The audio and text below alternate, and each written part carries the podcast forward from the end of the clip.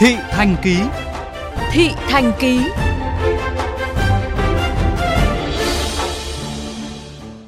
Thưa quý vị và các bạn, như VOV Giao thông đã đề cập, Hà Nội đã xén giải phân cách giữa trên rất nhiều tuyến đường để giảm bớt ùn tắc. Nhưng chỉ sau một thời gian ngắn, mọi chuyện lại như chưa bắt đầu.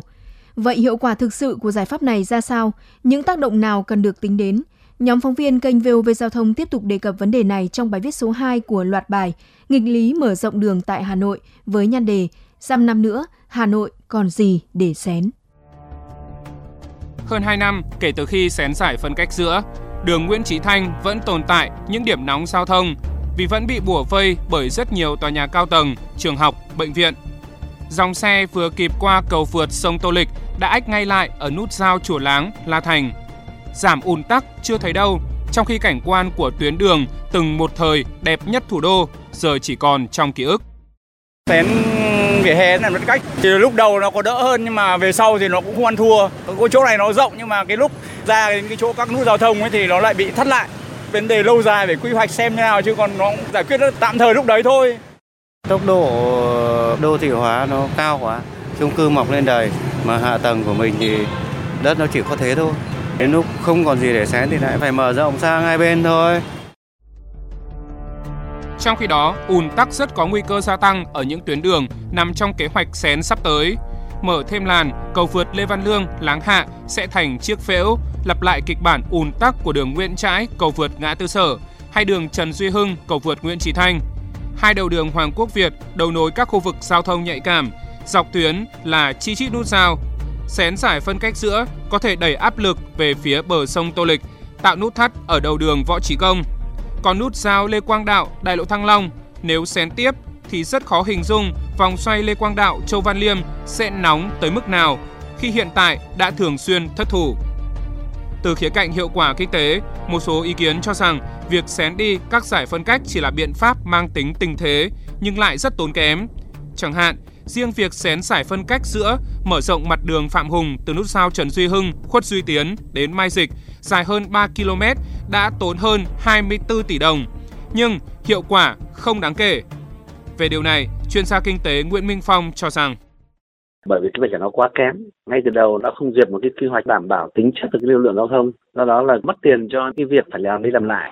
Cái thứ hai là xén như vậy nó chỉ đúng một trường hợp một thời điểm đấy thôi còn không đáng nghĩa là anh phải có một quy hoạch dài hạn để nó làm một lần thôi. Giống như đào hè với chôn đường đi đây là cái điểm yếu mà cũng là một cái bài làm tiền. Ở góc độ kết cấu công trình, mặc dù chưa thể khẳng định việc xén giải phân cách ảnh hưởng ra sao đến độ bền vững của mặt đường và công trình liên quan, song tiến sĩ Nguyễn Ngọc Long, Phó Chủ tịch Hội Khoa học Kỹ thuật Cầu đường Việt Nam khuyến cáo cần khảo sát, đánh giá, cân nhắc kỹ lưỡng trong từng trường hợp trước khi quyết định xén vỉa hè, giải phân cách. Đường giao thông đô thị bao gồm vỉa hè, giải phân cách, ở dưới chúng là có các công trình đô thị trên chúng là có các công trình là cây xanh chiếu sáng vân vân.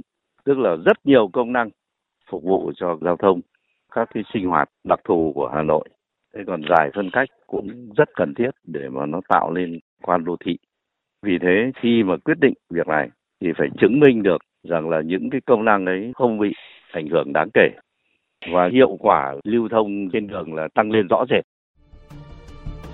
Dẫn chứng từ việc mở rộng quốc lộ 1 qua tỉnh Tiền Giang Phó giáo sư Doãn Minh Tâm, nghiên cứu viên cao cấp về giao thông đường bộ, cảnh báo việc mở rộng đường bằng cách xén giải dự phòng ở giữa có thể khiến kết cấu mặt cắt ngang không đều, khả năng chịu lực của mặt đường mới và cũ chênh lệch nhau, làm xuất hiện vết nứt gãy tại các vị trí được mở rộng. Những cái nơi mà cắt xén mà mở rộng ra thì kết cấu không thể bằng được những chỗ mà nguyên gốc. Có lẽ là thành phố cũng phải thống nhất nhau là cái quy hoạch giao thông để ra soát lại đi từ quy hoạch giao thông dẫn đến là tổ chức giao thông cho nó bài bản thế còn cái cắt xén vỉa hè là giải pháp tình thế không nên lấy đó làm giải pháp chính Đối với đường trên cao, theo thống kê của Sở Giao thông Vận tải, thời gian qua có 52 vị trí gối cầu có hiện tượng xô lệch. Hai trong số đó đã phải sửa chữa, đều nằm trên trục đã xén bên dưới. Đến nay, những tuyến đã xén như vành đai 3, trục phía Tây vào trung tâm gần như đã xén đến tận cùng. Và 15 tuyến đường mà Hà Nội đề nghị xén tiếp cũng là những phần nạc cuối cùng còn sót lại. Chống ùn tắc luôn cần một hệ thống giải pháp có liên hệ mật thiết với nhau. Nhưng rõ ràng với những gì đã và đang diễn ra, Hà Nội không thể cứ chống tắc đường bằng cách xén cật lực trong khi lại đùng đỉnh với các dự án metro và sùng sình với kế hoạch hạn chế xe cá nhân vào khu vực lõi. Bởi chỉ vài năm thôi, chắc chắn Hà Nội không còn gì để xén.